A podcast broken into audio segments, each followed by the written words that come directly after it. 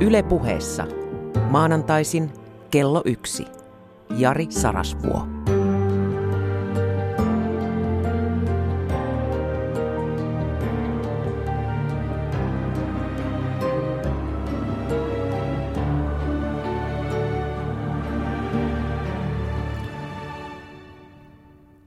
Rakas kuulijani, jos olet mies ja naisesi ei saa orgasmeja kanssasi, niin mitä ajattelit asialle tehdä tämän puolisosi kanssa? Sille asialle nimittäin kannattaa lopultakin tehdä jotain, koska jos ei mikään muu auta, niin siinä voi käydä niin, että joku toinen tulee ja korjaa parempaan hoitoon. On paljon muitakin syitä, minkä takia tähän naisen orgasmiin kannattaa keskittyä sellaisessa parisuhteessa, jossa intimiteettiä ja sitä täyttymystä on liian vähän. Ja tietenkin jos olet nainen, etkä saa orgasmeja miehesi kanssa, niin onkohan teissä jotain vikaa? Siis sekä sinussa, että hänessä, että varsinkin yhteiselämässänne. Kuulostaako syyllistävältä? Se ei ole ensisijainen tarkoitukseni, vaan py- pyydän huomiota. Toki jotkut ihmiset, kun heitä haastaa, niin menee räppänät kiinni, ei suostu enää tekemään edes ajatuskokeita tai avaamaan sydäntään millekään sellaiselle, joka juuri äsken tulkittiin vaaralliseksi, loukkaavaksi, tahdittomaksi. Mutta tämä orgastisuus parisuhteessa tai missä tahansa suhteessa, mutta tänään keskitytään enimmäkseen parisuhteeseen ja sen enempää anteeksi pyytelemättä. Mä en nyt tee yritystäkään niin kuin avata tätä peliä ainakaan kauhean yksityiskohtaisesti homoseksuaalisista parisuhteista käsin. Vaikka niistäkin jotain tiedän. Mutta tänään keskitytään heteroihin, koska he vielä toistaiseksi ovat enemmistö. Siellä on tämmöistä siirtymää kyllä, varsinkin naisten parissa. Osa naisista vaikuttaa lopultakin kyllästyneen siihen, että äijät ei vaan osaa soittaa heitä. Ovat sitten menneet varsinaisten asiantuntijoiden luo, eli toisen naisen luo. Taisi olla viime viikolla, kun tuli tämmöinen tai oli viime viikolla, kun tuli tämä Väestöliiton Finsex-tutkimus, jossa mainittiin, että siis eh, naisten sekä kokemukset, eli siis toteutuneet fantasiat, että ylipäänsä fantasiat, jotka kohdistuvat samaa sukupuolta kohtaan, eli siis toiseen naiseen, niin ne ovat dramaattisesti lisääntyneet. Ja se on mielenkiintoinen ja minun mielestä ihan kannatettava kehitys. Ja sen taustalla saattaa olla myös jotain sellaista, joka liittyy heterosuhteiden – ei ainoastaan siihen seksuaaliseen täyttymykseen, vaan sen itse suhteen äh, niin kuin kokonaistunneyhtälön. Voi olla, että siellä on jotain muutakin pielessä kuin se sänkyelämä, mutta tänään ystävät puhutaan niin suoraan ja rohkeasti kuin mihin minä päivän kunnollani kykenen. Tänään puhutaan siis rakastelusta, naimisesta. Ää, ja pakko myöntää, että aihe on vähän vaikea, ei niin, että mulla olisi tähän liittyviä estoja, mutta kaksi viimeaikaista oivallusta on, on tässä suhteessa ö, siis pyrkinyt estämään tämän lähetyksen teon. Olen pari-kolme kertaa jo tehnyt itselleni selväksi, että en tee valtakunnan radiossa näin soitat naista otsikolla, siis vapaamuotoista monologia. Se on vaarallista ja hyvin kiusallista.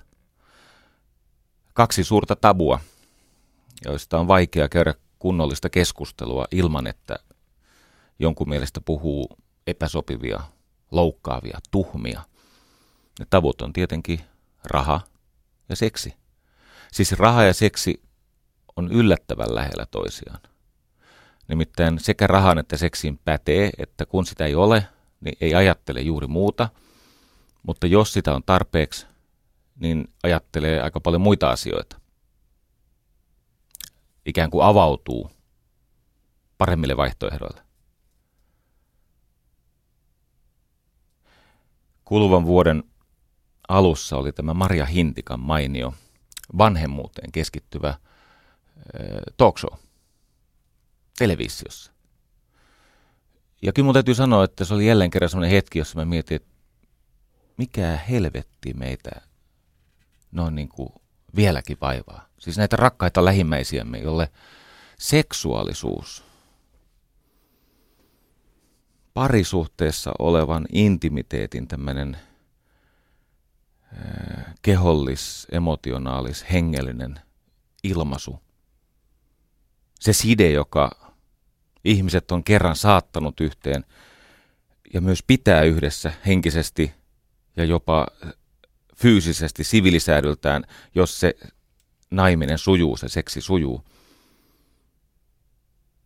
Enimmäkseen se Maria Hintikka Show, sehän käsitteli siis ää, lapsiperheiden vanhempien elämänvaiheen haasteita, johon liittyy kasvatus ja tietenkin elämän ruuhkavuodet ja harrastukset ja parisuhteen työnjako, kaikki tämä, naisen taakat, miehen paineet ja niin poispäin.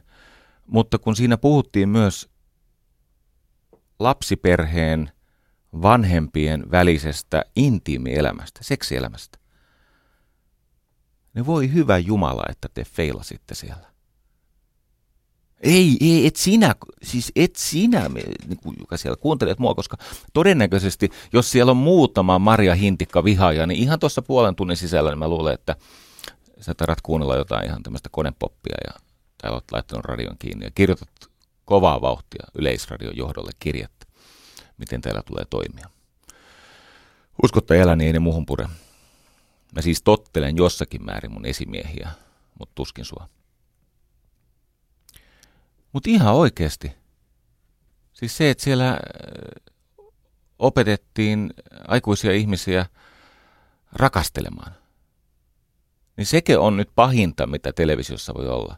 Varsinkaan, kun ei siinä ihan oikeasti näytetty mitään muuta kuin tämmöisenä havainnollistavina piirroksina.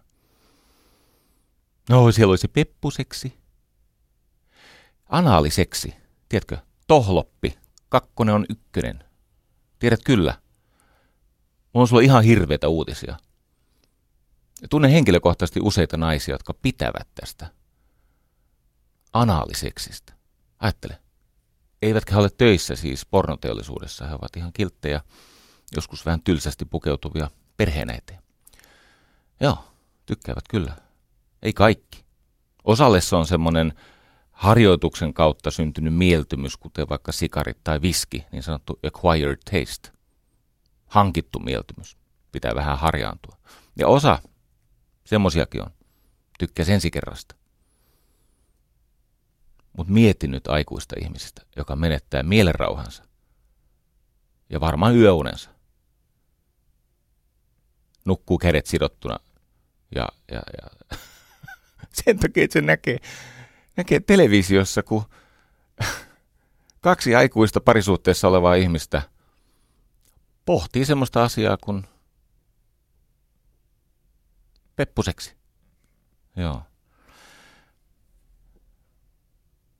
Tuskin yllän ihan saman kuvauksen tasoa, mutta mulla on useita syitä pohtia ääneen tässä toiseksi viimeisessä Yle Puheen monologissani tätä ajatusta, miksi parisuhteissa on intimiteettihaasteita, miten niitä voi korjata ja miten usein se liittyy kyllä sen naisen orgastisuuteen silloin, kun puhutaan parisuhteesta. Ja tietenkin tässä matkan varrella tulee asioita, joista sulla on kaikki oikeus olla eri mieltä. Mutta mä pyydän yhden asian. Kun mä saan tätä palautetta, joka alkaa sanoilla ei pidä paikkaansa, niin oo kiltti, älä käytä argumenttina omaa kokemusta tai omia pelkojas, koska ne ei ole argumentti. Sun kokemus ei ole argumentti. Mun kokemus ei ole argumentti. Me voimme vaihtaa niitä kokemuksia ja tarinoitamme, mutta se ei ole peruste sille, miksi joku toinen on väärässä, jos sulla on erilainen kokemus, tai sitten vielä kauheampaa, sulla on erilainen käsitys, joka sunkin tietämättä tulee niistä peloista. Ihan lastenkin takia olisi hyvä, että siellä parisuhteessa nussittaisi enemmän. Se oikeasti paukutettaisiin menemään ja treenattaisiin tätä, että mitä, mitä se on olla mies ja nainen. Ja miksi näin on? Lapsen varsinainen koti on vanhempien parisuhde. Paras lahja, mitä isä lapsilleen voi antaa, on rakastaa palavasti lastensa äitiä. Kodin, lasten, isän, lähisukulaisten onnea ennustaa eniten äidin onni. Parasta, mitä perheen eteen voi tehdä, on varmistaa, että äiti on onnellinen. Ei ole mun mielipide. Äidin onni on monen tekijän summa, mutta yllättävän usein siellä ytimessä tärkeäksi nousee äidin orgastisuus. Ja arvaa mitä? Se, että äiti saa orkkuja, oikein rivoja orkkuja, siis semmoisia orkkuja, että tiedätkö, kun se äsken niin kiltti kotiäiti, kun se, kun se laukee ja se puhuu semmoisia kauheita juttuja. Sitten se menee ihan luokille. Se menee semmoiseen solmuun, että ei uskoisi, että niin, kuin, niin, niin tota, hallitusta ja hillitystä käyttäytyvä ihminen edes saa semmoisia kouristuksia aikaiseksi ilman sairauskohtausta. Ja sitten kun se orkku on ihan huipussaan, varpaan kynnetkin ampuu sieltä varpaista. Ne on seistä törröttää siinä lähiseinässä ja katossa. Semmoinen orkku. Se on isän onni. Ei meitä heteromiehiä mikään palkitse niin kuin oikein orgastinen puoliso. Varsinkin jos sattuu olemaan vähän turhan tutuksi käynyt puoliso. Oikein tämmöinen elämän venyttämä ja hapertama äiti, joka vielä löytää sen nuoruuden lähteen, kun mahla nousee puuhun. Joko alkaa radion vastaanotin sammua. Anna kohta. Lisää syitä. Internetissä on se osoite, mihin voi kirjoittaa. Joo. Yleisradiossa on paljon vastuujohtajia, jotka, joiden tehtävä on käsitellä sun pelkoja ja mielipahaa. Ei tämä oikeasti niin vaikea asia. On totta, että tämänkertainen tarina pintatasolla olisi ehkä hyväksyttävämpi, jos minä sattuisin olemaan sukupuoleltani nainen. Eikö niin? Mähän puhun täällä siis naisen orgasmista. Eli en voi puhua omasta kokemuksestani. Toki olen ollut lähietäisyydellä, kun sellainen tapahtuu, mutta toden totta en ole nainen. Ja millä eväällä mä puhun naisen orgasmista? No kato, kun se on meille miehille niin tärkeää. Jos nainen ei saa, niin ei saa mieskään. Kundit, myönnättekö tämän? Siis verrattuna naisen orgasmiin, niin meillähän on aika paljon kesympi versio. Ja sen lisäksi niin kerran kuulin eräältä asiantuntevalta pariskunnalta, että tosiasiassa mies ei välttämättä saa yhtäkään orgasmia vuodessa. Hän saattaa purkautua luokkaan 45-50 kertaa vuodessa puolisonsa kanssa. Sitten on erikseen tämä vemputtaminen, eli onanointi, mutta niin kuin parisuudeseksissä ei ole annettua, että mies saa orgasmin. Suurin osa miehistä vaan ejakuloi, he purkautuu. Se on vähän niin kuin, se ei vastaa oikein hyvää krapulakakkaa, mutta se on paljon parempi kuin pissahärän hoitaminen. Se on siinä välissä. Mutta se, mikä vaikuttaa miesten kokemukseen seksivoimakkuudesta, niin tietenkin liittyy vahvasti sen rakkaan naisen kokemukseen. Elämän kaikista tavoitteista suurin on rakkaus. Elämän niistä neuvottelemattomista pyhistä asioista. Siellä on lapset, sitten siellä on perhe, uskoit millaiseen perhemuotoon tahansa, niin perhe on välttämätön ja sen perheen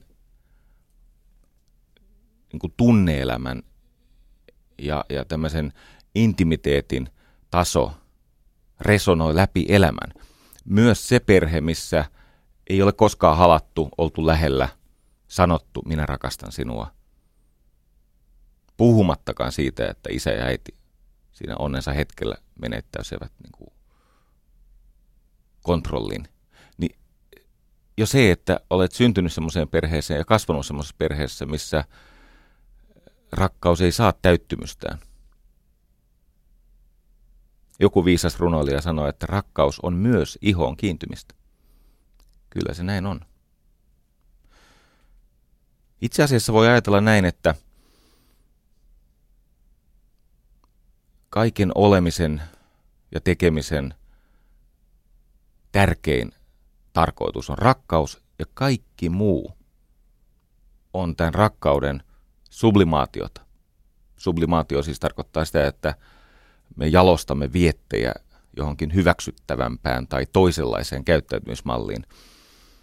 Myös se loukattu rakkaus, joka ilmenee tämmöisenä äh, tuhovimmana, siis se sublimoituu tanatosvietiksi.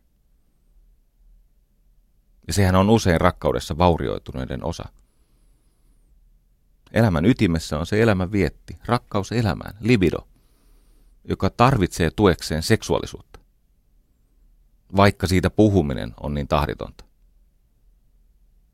ja tuhmaa.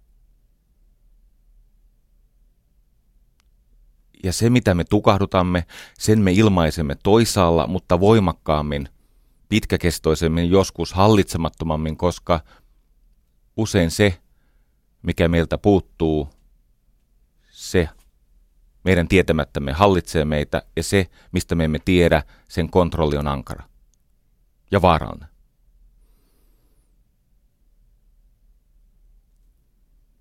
Nyt muuten tuli tämä Väestöliiton äh, tota, Finsex-tutkimus, todellakin ihan siis viime viikolla muistaakseni, ja siellä on mielenkiintoisia löydöksiä jälleen kerran.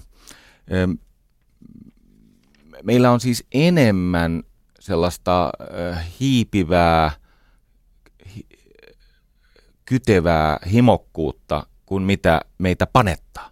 Eli me, me hiljaa epätoivoisesti himoitsemme enemmän kuin mitä meitä panettaa. Siis tutkimuksen kaikki miehet toivoivat keskimäärin kolmea yhdyntää viikossa ja naiset toivovat kahta yhdyntää, mutta se mikä, mitä ihmiset saa, mitä ne vaivautuu rakastelemaan, pystyvät rakastelemaan, niin se on paljon vähemmän. Se on noin yksi yhdyntä viikossa. Nuoret miehet toivoi neljää, eli siis joka toinen päivä, ja nuoret naiset kolmea. Lähes joka toinen päivä. Ja No sitten se vähän hiipuu ikäihmisistä, niin miehet olisivat, tai siis, no ikäihmiset, kyllä te tiedätte, siis keski jälkeen, niin mies toivoisi kahta yhdyntää viikossa ja nainen edelleen yhtä yhdyntää viikossa. Siinä kannattaa käyttää jotain tämmöisiä liukasteita mukana, että se on molemmille e, mielekästä ja kyllä se lotina, se kuuluu siihen. Se on tämmöinen äänitehoste, joka sy- synnyttää molemmissa semmoista elämäniloa ja muistoa siitä, että tässä ei, ei vielä olla kuoltu. Mutta joka tapauksessa me haluaisimme paljon enemmän kuin mitä saamme, tai uskallamme tai pystymme. Ja oikeastaan ainoastaan 20-vuotiaat naiset, nehän on ihan kaneja, ne, ne, ne nai siis tarpeensa mukaan, onneksi olkoon. Ja sitten 50-vuotiaat miehet on, on niin ikään vähän keskiarvoa paremmin, eli puolitoista kertaa viikossa saavat hyvä ikäluokkani. Ja se mikä on jännää, on se, että nämä seksikerrat laskee. Ne siis vähenee.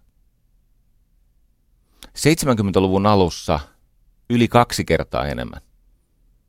Jos katsot vanhoja kuvia, niin äijistähän näkee, että niillä olisi aikaa testoa. Siis ne ei ollut sellaisia niin kuin miesnaisia, siis semmoisia tietysti kun nykyisin miehellä on rinnat ja silloin miehellä on lantio ja siis tämä ihra, niin sehän metabolisoi, siis testosteroni aromatisoituu sen ihran ansiosta estrogeeniksi. ja se rupeaa näkyä ruumiin muodossa miehillä. Mutta 70-luvulla, kun vielä tehtiin ruumiillista työtä ja silloin oli lada, joka tarkoitti sitä, että ehkä vähän käveltiinkin välillä. Ja muutenkin liikunta oli keskeisemmässä osassa elämää ja, ja silloin vielä niin kuin miehet ja naiset ihan siis avoimesti aikansa kuluksikin liikkuvat enemmän ja töissä. E, niin totta kai se näkyy niistä kuvista, missä kondiksessa on, niin silloin niin kuin paneskeltiin. Ja nykyisin tiedetään, että mitä pidempi parisuhde, sitä vähemmän siinä on seksiä. Eli parisuhde tuhoaa, varsinkin miehen libidon. Parisuhde tuhoaa ei ainoastaan sitä miehen testotasoa, mutta myöskin niin kuin ylipäänsä miehen kiinnostusta, joka sitten osaltaan liittyy jälleen siihen, että kun se homma ei ennustettavasti suju, niin molemmat jättää mieluummin väliin, koska se on niin työlästä ja raskasta ja pelottavaa ja siihen pitää oikein niin kuin erikseen ponnistella.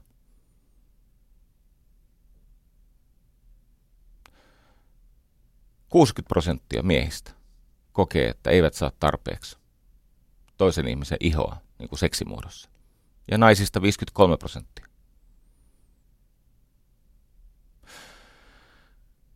No nyt tähän liittyy semmoinen pikkasen hankalasti käsiteltävä öö, ja, ja, ja no, pakko myöntää semmoinen asia, mitä mä en niin oikeastaan haluaisi sanoa, koska se on ristiriitainen, se on itsessään paradoksi, mutta tota, se on silti pakko sanoa.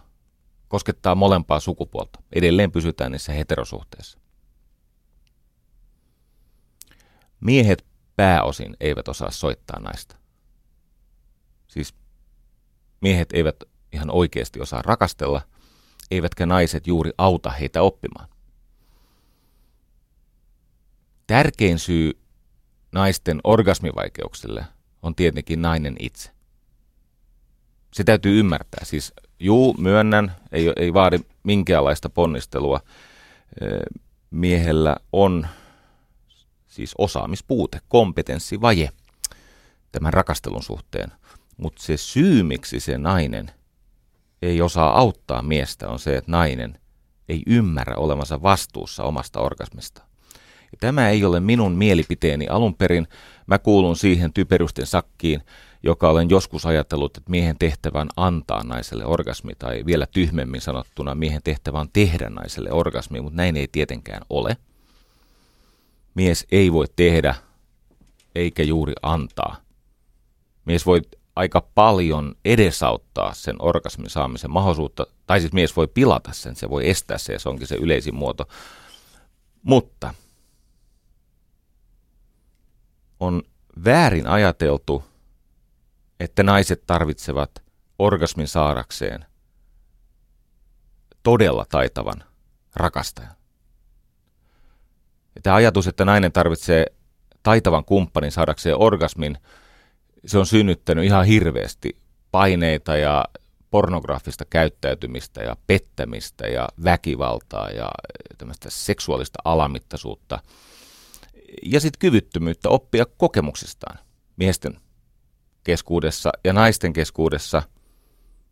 Niin. Kato, kun emme me miehet enimmäkseen keskenämme petä ne meitä, me, jotka olemme heteroita, niin kyllä me nyt enimmäkseen petämme sitten naisten kanssa, jos ei mies satu maistumaan.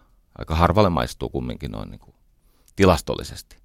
Eli nämä samat naiset, joilla on ollut sellainen vaatimus siitä, että tarvitsisin taitavamman partnerin, jotta voisin saada orkun, ja sitten se nainen lähtee hakemaan sitä. Naiset siis oikeasti hakee. Naisethan on taitavia teeskentelemään siveellisyyttä ja tällaista tota, uskollisuutta. Ja se on tämmöinen, maailmassa on monta valhetta, joiden läpi on helppo nähdä, ja yksi niistä valheista on tämä naisten ajatus, että he ovat uskollisia. Eivät he ole uskollisia, sen enempää kuin miehetkään. No, pikkasen enemmän, mutta kyllä se nainen tilaisuuttaan kyttää siinä, missä mieskin. Jos ei se parisuhde ole oikeasti liima tai side tai ihmisiä niin kuin toisiaan kohti vetävä tila. Mutta edelleen,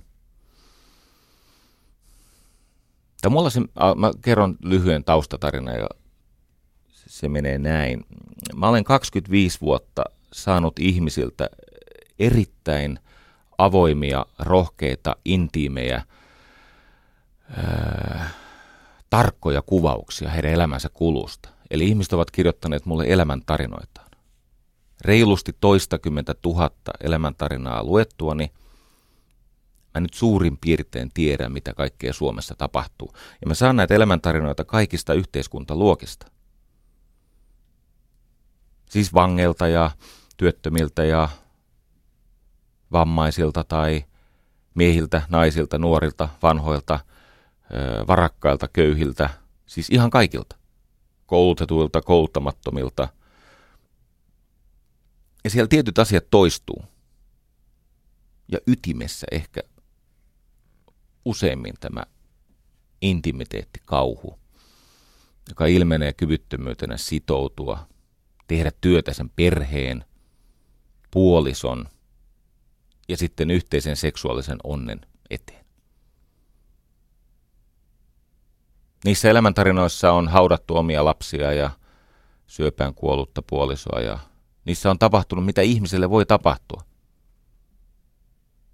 Siellä on tunnustettu yksi murha ja tällä hetkellä neljä tappoa ja no mitä nyt kuvittelette, että jos otetaan toistakin tuhatta ihmistä ja he ovat hyvin avoimia, luottavaisia, rehellisiä ensimmäisen ja monesti viimeisen kerran elämässään ja he kirjoittavat minulle sen tarinan ja sitten siitä lähdetään tälle yhteiselle polulle. Ja se toimii. Monta kertaa pelkästään sen tarinan kirjoittaminen toimii heille, koska me olemme yhtä sairaita kuin salaisuutemme. Ja sitten kun raahaa ne erilaiset häpeäaihiot päivänvaloon ja lempeästi tarkastelee niitä ja kirjoittaa siitä toiselle ihmiselle niin, että vihdoinkin itse tiedostaa ja tunnistaa, mikä minussa on, mutta myös tunnustaa. Lakkaa piileskelemästä. Niin sen jälkeen voi alkaa työstää ja hyväksyä tukea, ottaa vastaan sitä tukea. Nyt tämän perusteella on syntynyt semmoisia luottamussuhteita, tuhansia ja tuhansia, jossa puhutaan hyvin suoraan elämän kriittisistä asioista, jotka liittyy siis rahaan, työelämään, koulutukseen ja kyllä seksiin, rakasteluun. Ja yksi teema toistuu uudestaan ja uudestaan valmennuksissa olevat naiset pyytävät, että kävisin ne asiat, mitä melkein uskallan käydä tänään tässä suorassa lähetyksessä sinun kanssasi, kävisin ne asiat heidän miestensä kanssa. Koska jostain syystä heidän miehensä eivät tiedä. Osa syy on se, että se nainen ei kehtaa sanoa. Hän nolostelee, häpeilee, se parisuhde ei ole niin turvallinen tila, missä on mahdollista puhua näistä asioista. Osittain sen takia, että mies ei voi tietenkään vaimoltaan vastaanottaa tietoa, että sä oot ihana isä, hieno niin kuin puoliso, mutta että se panna osaa. Ja suosittelen, että yksikään nainen ei rakastamalle miehelle sano, että muuten fantastinen paketti. Sun kanssa on kiva viedä Sua on kiva näyttää ihmisille ja kulkea juhlissa ja kaikkea hyvää tulee sulta, paitsi niitä orkkuja. Joo, ei kannata sanoa sitä. Mutta eipä miestenkään kannata koskaan millään tavalla arvioida, kommentoida sitä naisen olemusta, ellei siihen synny turvallinen keskustelutilanne. Ja vain siinä tilanteessa, kun molemmat ovat täysin turvassa ja ovat sopineet, että tänään me uskaltaudumme puhumaan vaikeista asioista – josta lopullista totuutta ei millään sanoituksella osaa kertoa, niin silloin voi näistä puhua, mutta ei noin yleisesti, varsinkaan riidan keskellä. Mä olen saanut tuntemattomilta naisilta postikortteja ja kirjeitä, missä on kiitetty siitä, mitä mä olen heidän miehilleen kertonut naisista ja miehistä ja siitä seksistä. Ja vastaavasti Mä olen saanut naisilta soittoja, että voisitko kertoa tämän meidän Jussille. Koska hänen täytyy saada kuulla tämä, jotta tämä meidän perheelämä voisi niin kuin jatkua. Tähän liittyy kaikenlaista semmoista, mikä yleisessäkin keskustelussa on vaikeaa. Saksalainen lääkäri Lasse Hessel, kuulostaa nimimerkiltä, mutta ilmeisesti on saksalainen lääkäri Lasse Hessel, on kirjoittanut kirjan, kauniisti kuvitetun, itse asiassa aika kiihottavastikin kuvitetun kirjan Ikkuna rakkauteen, jossa opetetaan rakastelemaan niin, että nainen saa orgasmin, mutta se kirja ei todellakaan auta, koska siinä luodaan ihan pokkana semmoinen kuva, että kaikille naisille orgasmi yhdynnässä olisi mahdollinen ilman sormin tai suun tai jonkun muun avulla tuotettua klitorismanipulaatiota. Ja se ei ole totta. Share Height-raportissa ö, todettiin aikana, että 70 prosenttia naisista ei saa koskaan yhdynnässä. Ja sitten eri tutkimuksissa näitä lukuja on, niitä on tullut vähän niin kuin siellä sun, siis se on suurin piirtein tota luokkaa, on todettu, että jos se nainen on aivan rakastumisensa ensi viikoissa, siinä niin kuin äärimmäisen limaisessa ja rivossa vaiheessa, niin silloin saattaa yhdyntä riittää G-pisteen kautta siihen klitorisorgasmiin. Kaikki orgasmit on klitorisorgasmeja on niin kuin pääsääntöisesti. Mutta sitten myöhemmin, kun se suhde vakiintuu ja molemmilla libido hiipuu, niin se ei enää tapahdu ilman, että on ikään kuin taitavampaa, taidokkaampaa klitorismanipulaatiota. Muistan joskus, kun tätä Lasse Hesselin kirjaa luin ja siinä on, siinä on ihan järkeviä juttuja. Siis ky, kyllä siinä, siinä niin kuin paljastetaan se salaisuus, että miten on, siis jos se on mahdollista naiselle saada yhdessä orgasmi, ja sehän usein saatetaan kokea hyvin syvänä ja pitkäkestoisena ja tämmöisenä niin kuin vavisuttavana, rajuna orgasmina, kun se tulee sieltä niin kuin emättimen sisältä, sieltä G-pisteen kautta. Mä muistan sen alamittaisuuden ja tämmöisen niin kuin, äh, eräänlaisen impotenssiuden kokemuksen, kun mä tajusin, että ei toi kyllä mun kohdalla noin mene. Ei, ei niitä vaan osu niin hirveästi kohdalle. Alfred Kinsley sanoi, että 50 prosenttia naisista ei koskaan voi saada orgasmia. No se ei pidä paikkaansa, mutta silloin kun Kinsley-raportti tehtiin, niin, niin siltä se hänen tutkimustensa valossa, siellä oli kuitenkin tuhansia ihmisiä, mitä se haastatteli, niin 50 prosenttia naisista sanoi, että he eivät tiedä mikä on orgasmi, eivätkä semmoista voi saada, kun heitä neuvottiin, että miten semmoinen voi tulla. No, se luku ei pidä paikkaansa. Se on hyvin pieni prosentti, jotka ei mitenkään voi saada. Mä ajattelin sellaista, että mä käyn läpi tätä tähän liittyvää ö, ymmärryksen kehitystä ja sitten siellä areenaosuudessa, jos rohkeuteni riittää, niin menee vähän, vähän tota suoremmin asiaan. Se, mitä pystyy. Okei, jos et jaksa odottaa sinne areenaan saakka, niin Salossa, siis tiedät semmoisen paikan kuin Salo, jossa on joskus tehty kännyköitä – No on siellä myöskin osattu soittaa naista, koska on olemassa salolainen sanonta. Kun tulee aljetuksi, niin tulee aina annetuksi. Se on siis piika kertoo, että kun tulee aljetuksi, niin tulee aina annetuksi. Avaan tätä aljettuminen. Se on hieno, hieno, hieno, siis vaikea sana, kun tulee aljetuksi. Itse asiassa vielä siitä hivenen lännempänä. Turussa sanottiin joskus näin, että aljettua tietä on hyvä ajaa, aljettua piikaa hyvä hemputtaa. No. Ja, ja molemmathan kertoo samasta asiasta. Aljettua tietä on hyvä ajaa, aljettua piikaa hyvä hemputtaa. Tämä ensimmäinen oli siis piian tunnustus Salosta, että kun tulee aljetuksi, niin tulee aina annetuksi. No, sitten siihen liittyy tämä ikävä totuus josta jotkut miehet on vihaisia naisille ja jotkut naiset on surullisia miesten puolesta ja niinhän se menee, että pimputtashan ne pienetkin pojat, vaan eivät jaksa kaataa. Kippis sille, pimputtashan ne pienetkin pojat, vaan eivät jaksa kaataa. Kyllä se näin on, että se pitää ansaita. Se ihana olento nimeltä nainen. Ei se kuulu pikkupojille. Ja jos pikkupoika saa, niin joko siinä on kysymys aivan poikkeuksellisen jalosta naisesta, puhun tästä hetken kuluttua, tai sitten pikkutytöstä, joka ehkä ei ole ihan valmis vielä seksielämään. Joo.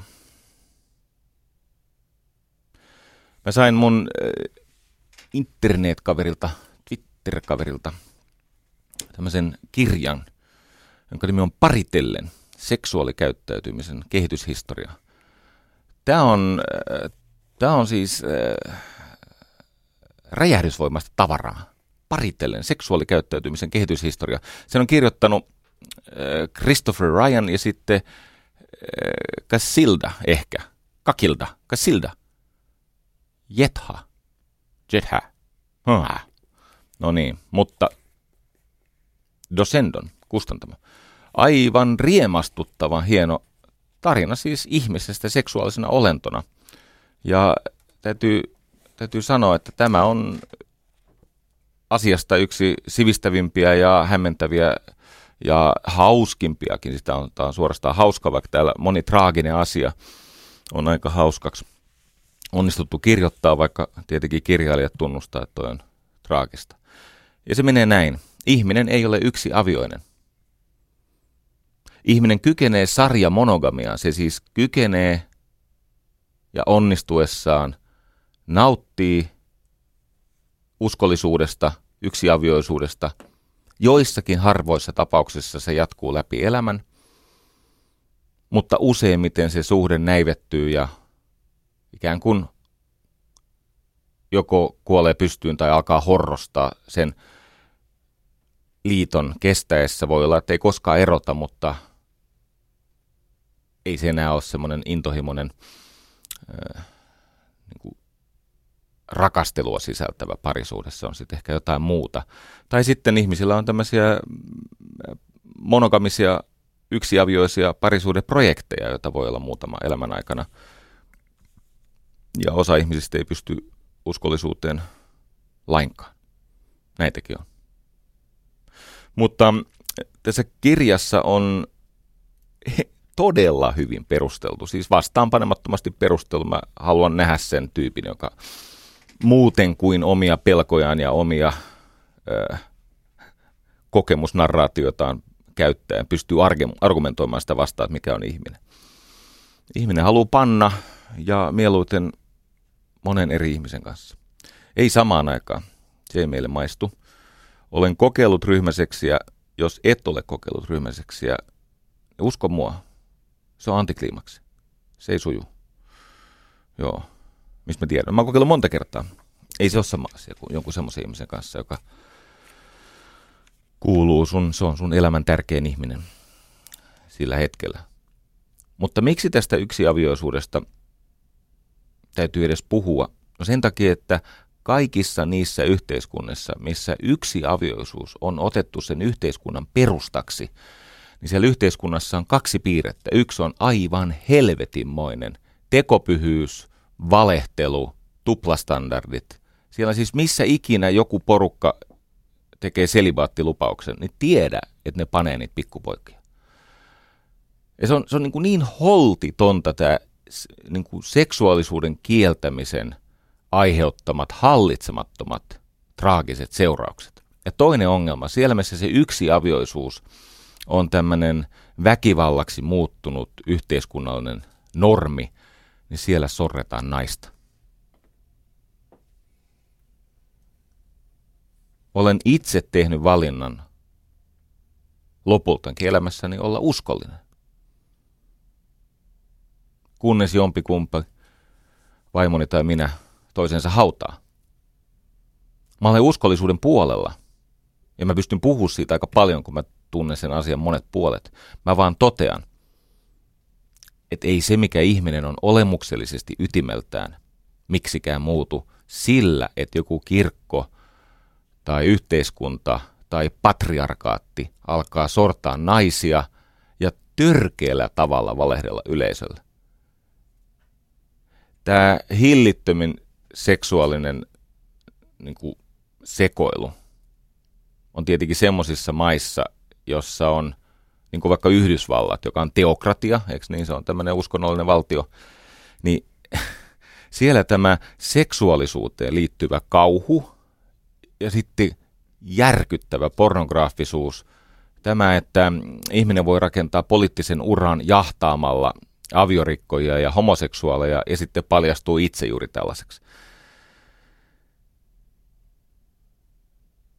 Niissä maissa, jossa tähän yksiavioisuuteen ei kohdistu samanlaista sanktiojärjestelmää ja sosiaalista väkivaltaa, niin niissä itse asiassa tasaveroiset parisuhteet ovat helpompia rakentaa. Mennään sinne ytimeen. Sana hysteria tulee tietenkin anatomiasta, tarkoittaa naisen kohtua. Eli hysteria on käsitetty sairaudeksi, joka johtuu naisesta niin kuin elimellisesti, naisen kohdusta. Ja vielä 1900-luvun alussa niin se oli kaikkien diagnosoiduimpien tautien joukossa Yhdysvalloissa ja Isossa, Isossa Britanniassa. Miettikää tätä. Ja, ja hysteria liittyy siis hermostuneisuus ja ahdistuneisuus ja seksuaaliset fantasiat ja e, tota, e, tun, tämmöiset niin kuin tunnesäätelyn pettämiset ja niin poispäin. Ja se, mitä ihmiset eivät tiedä, kauhean, tai ainakin mulle tämä oli uutinen, kun luin tämän paritellen kirjan, niin Yhdysvalloissa, tämä on siis peräisin semmoiselta historiatutkijat kuin Rachel Maines, Rachel Maines, niin lääkärit hier- hieroivat naispotilaittaan orgasmiin aina Hippokrateen ajoista aina 1920-luvulle. Eli siellä oli tehty tämmöinen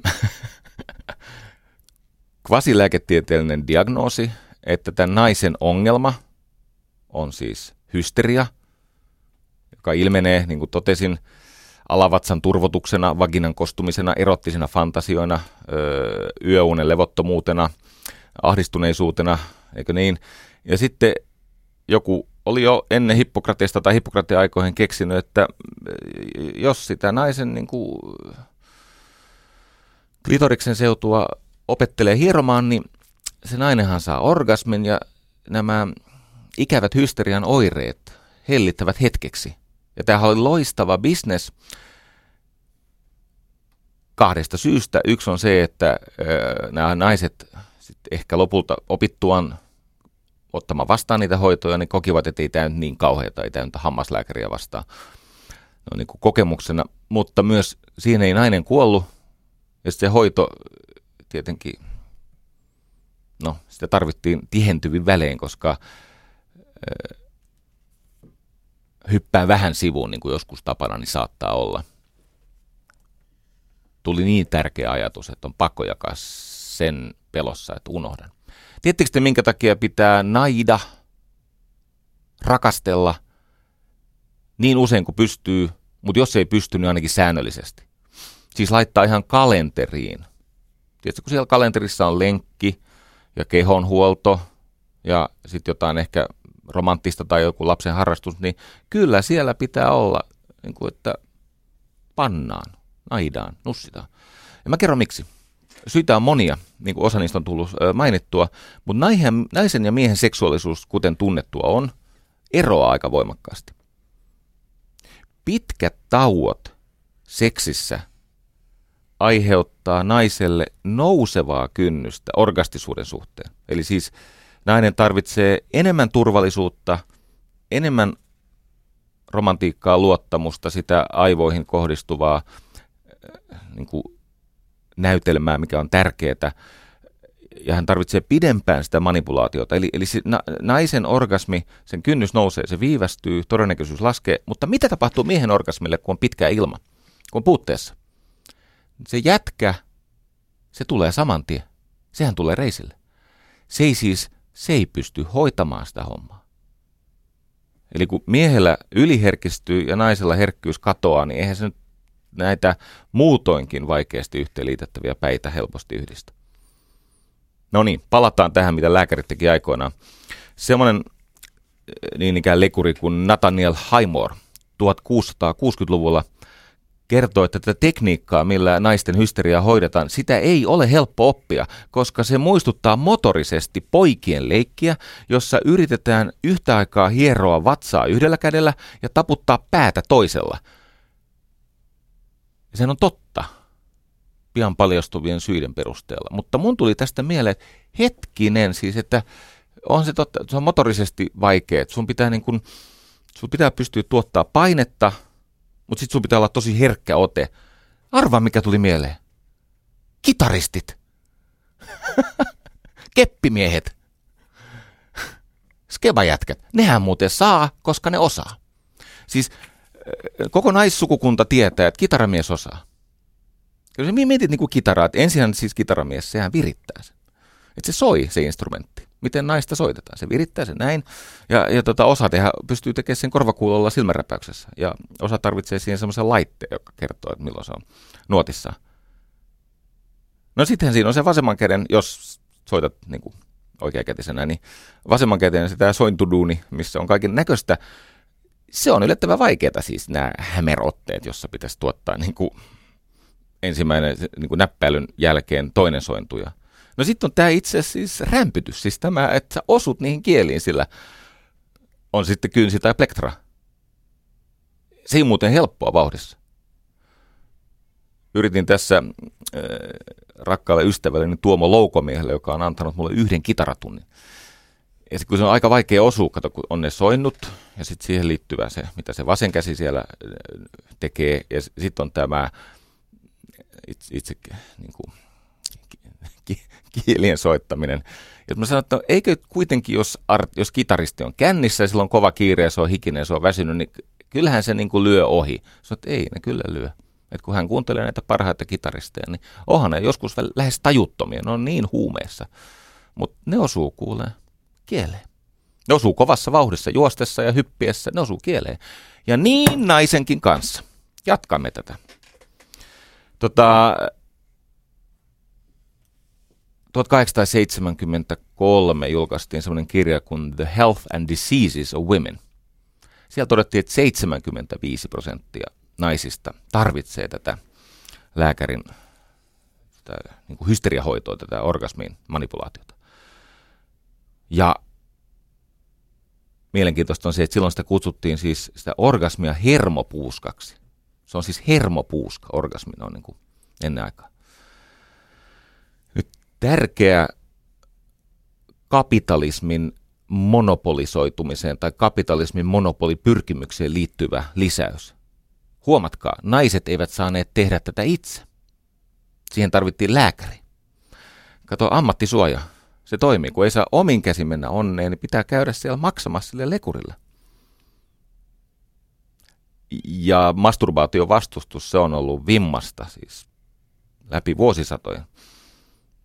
Vielä 1700 aina 1800-luvulla oltiin sitä mieltä, että naisten onanointi on sotaakin kamalampi yhteiskunnallinen vitsaus. No miksi tämä on tärkeää? No sen takia, että jos ei nainen tykkää masturboida, niin todennäköisyydet oikein hyvälle parisuudesseksille alkaa heikentyä. Nyt rakkaat naiset, koittakaa Herran tähden, kaiken kauniin ja pyhän nimeen alkaa runkata enemmän. Koska ne, jotka ovat muukalaisia omassa kehossaan ja jotenkin kokevat sellaista ahdistusta tai vieraantuneisuutta niistä reaktioista, joko siitä, että se reaktio tulee viivästettynä tai se vaatii tietynlaista stimulaatiota, eri naisilla on erilainen, kaikkia naisia ei todellakaan soiteta samoilla otteilla.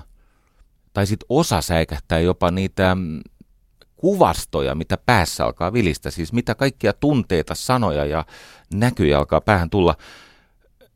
Mutta kun tätä asiaa on selvitetty, niin siellä, missä niitä orgasmivaikeuksia on, siellä on hyvin usein haluttomuus tutustua itsensä.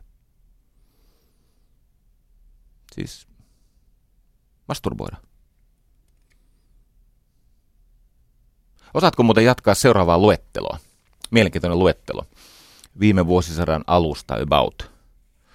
Ompelukone, se on ykkönen. Tuuletin, kakkonen. Teenkeitin, kolmonen. Leivänpahdin, nelonen. No mikä näille on yhteistä?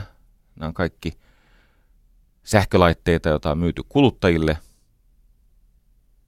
Ja viides, vibraattori.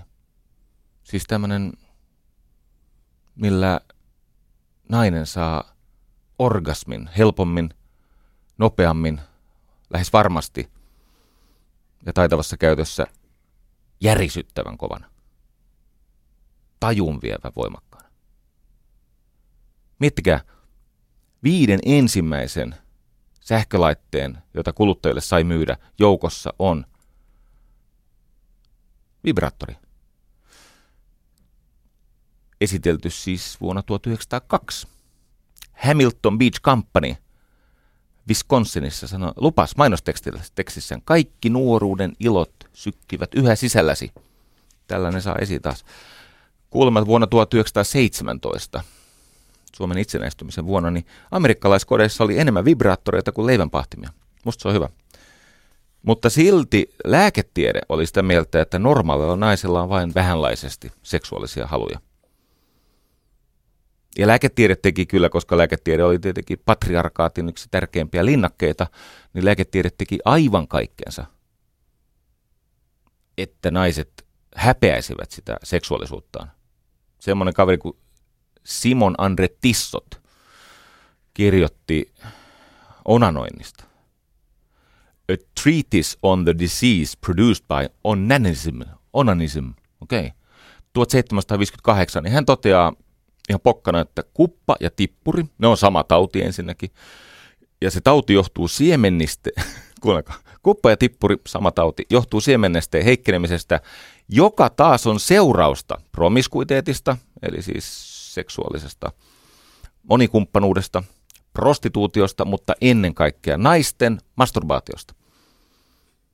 Mitkä? Hei, sata vuotta myöhemmin tämä menee vähän ikäväksi ennen kuin opetetaan sitten soittamaan naista, mutta mä myöskin tässä pyrin sinne areenan puolelle, että ne ihmiset, jotka ajattelevat, että heidän vapaasti kulkevien radioaaltojen se ihana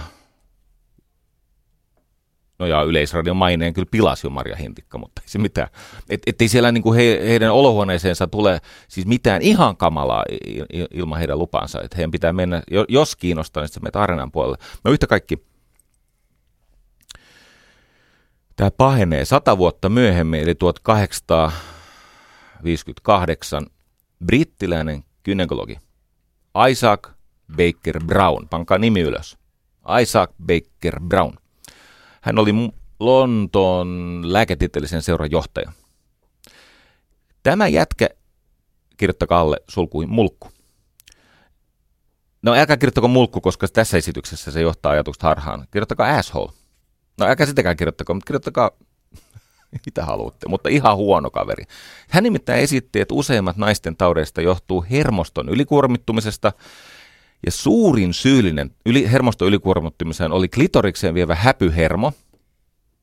Ja sitten hän kuvasi, että naisten tautien kahdeksan vaihetta on, eikö niin, yksi hysteria, sitten on kaksi selän hermopinteet, eikö niin, jostain syystä saattaa selkää kolottaa, kolme hysteerinen epilepsia, neljä kataleptiset kohtaukset, mä en tiedä, onko se nyt siis masennusta tai mitä semmoinen on, mutta kuitenkin maataa jossakin katatonia vallessa. Kataleptiset kohtaukset, viisi epileptiset kohtaukset, siis kaikki liittyy klitorikseen ja häpyhermoon.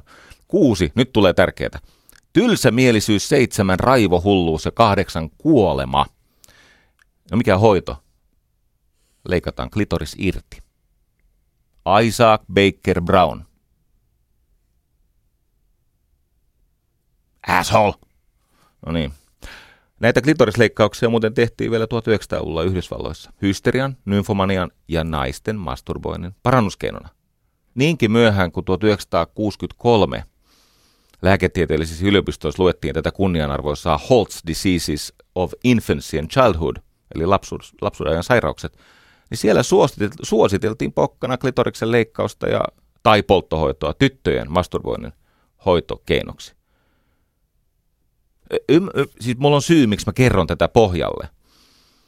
Sen klitorikseen ja naisen seksuaalisuuteen liittyy niin hirveitä miesten luomia paineita, joilla on tietenkin ollut vallankäyttö tarkoitus ja jättää nainen niin kuin ihmisenä vähän vajaaksi. Että se, mitä koitan tuossa kohta tarjoilla, ei ole mahdollista, ellei nämä asiat. Tehän kuulette, miten järjetöntä tämä on. Siis järjetöntä.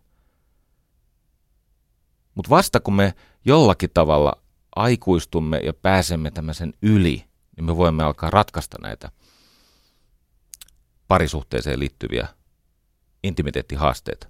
Hei,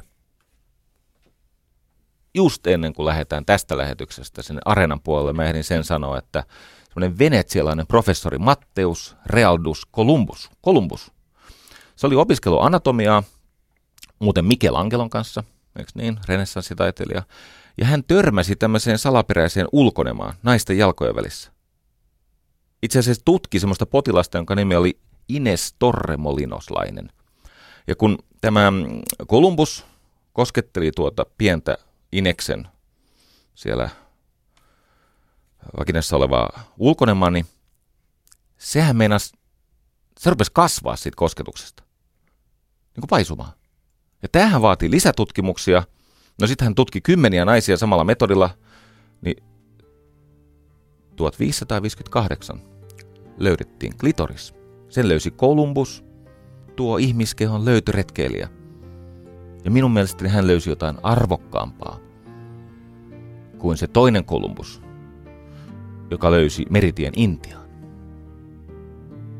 Mutta se, mitä klitoriksella pitää tehdä, niin siitä kerrotaan internetin puolella. Yle puheessa Jari Sarasvuo.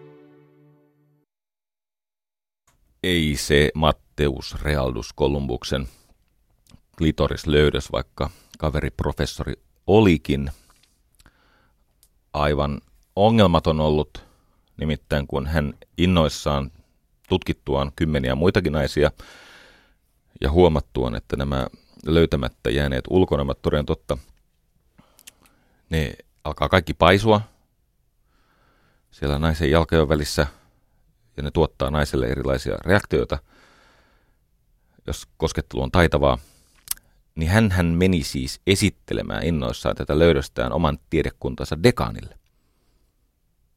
Ja vastaanotto oli professorille itselleen suuri pettymys. Toki tuskin nykykuulijalle, varsinkaan tämän lähetyksen kuulijalle enää yllätys. Nimittäin professori pidätettiin kesken oppitunnin ja häntä syytettiin harhaoppisuudesta, Jumalan pilkasta, noituudesta ja tietenkin saatanan palvonnasta.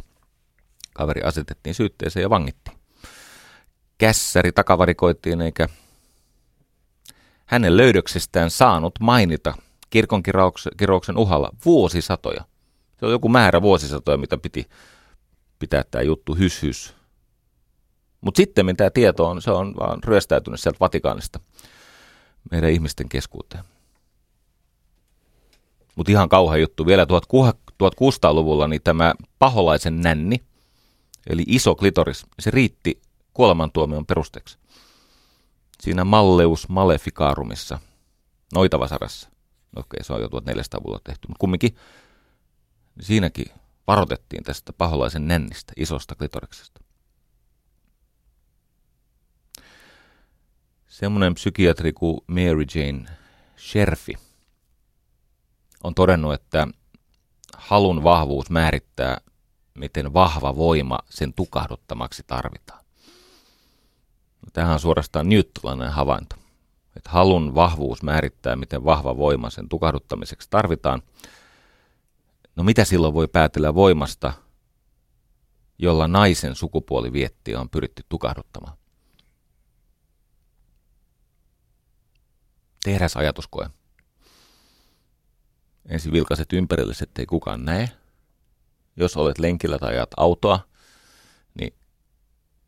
älä ihan kirjaimellisesti noudata, mutta jos olet turvallisessa paikassa, niin sulje silmäsi. Ja ajattele heteroseksuaalisen parin rakastelua. Kumpi tästä parista jos rakastelu onnistuu, kumpi heistä on äänekkäämpi? Kumman kontrollin menetys on ilmeisempää?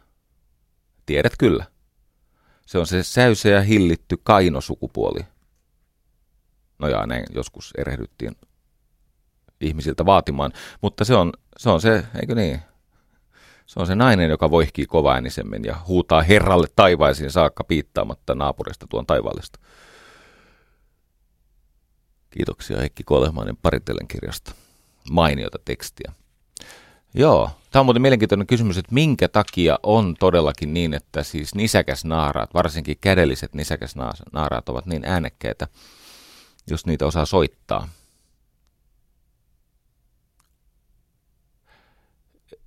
Sellainen evoluutio, biologinen teoria on olemassa, että se nainen on ajateltu, tai siis mikään nainen ollut, mutta siis, siis apinoissa, että sillä on houkuteltu myös muita uroksia paikalle sille metelöinnille. Siinä toivossa, että saisi sit mahdollisimman hyvän perimän sille lapselle, mutta tota, tämä on huono esimerkki, koska, koska tämä ei oikeuta yhtään mihinkään. Muistatko hei semmoisen leffan, kun, äh, tota, tota, mm, kun Harry tapasi Sälin?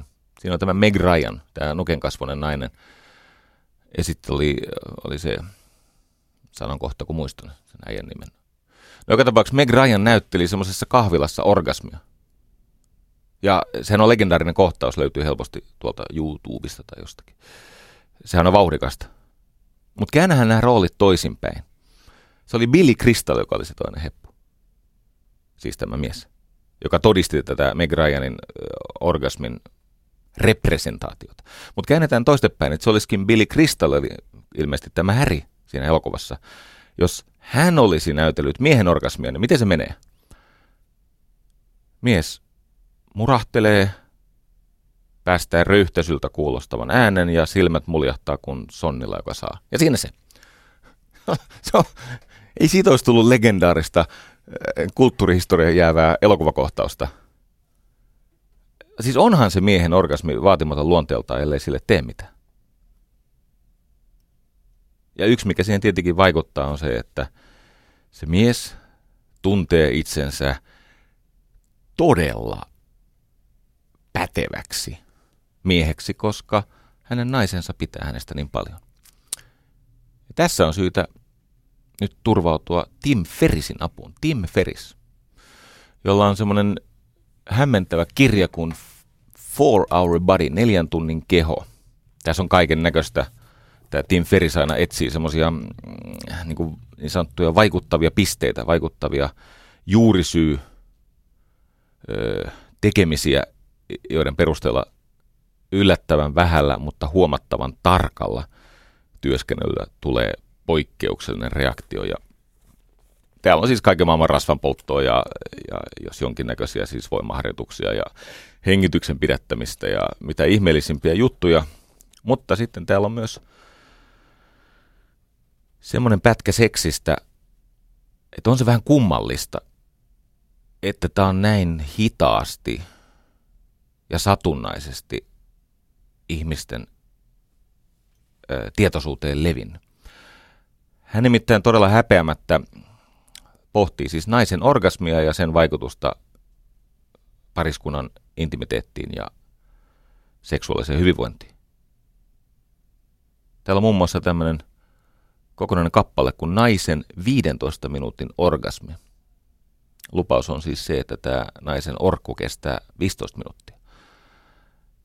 Okei, siis ymmärrän, että me miehet ja naiset me olemme tämän asian suhteen, niin me olemme aika kaukana toisistamme, että miehillä on se mustavalka televisio, joka aina silloin tällä alkaa kuvakin rullata, ja naisilla on se superterävä HD-piirtotelevisio ja niin poispäin, jos on hyvät äänet ja kaikki.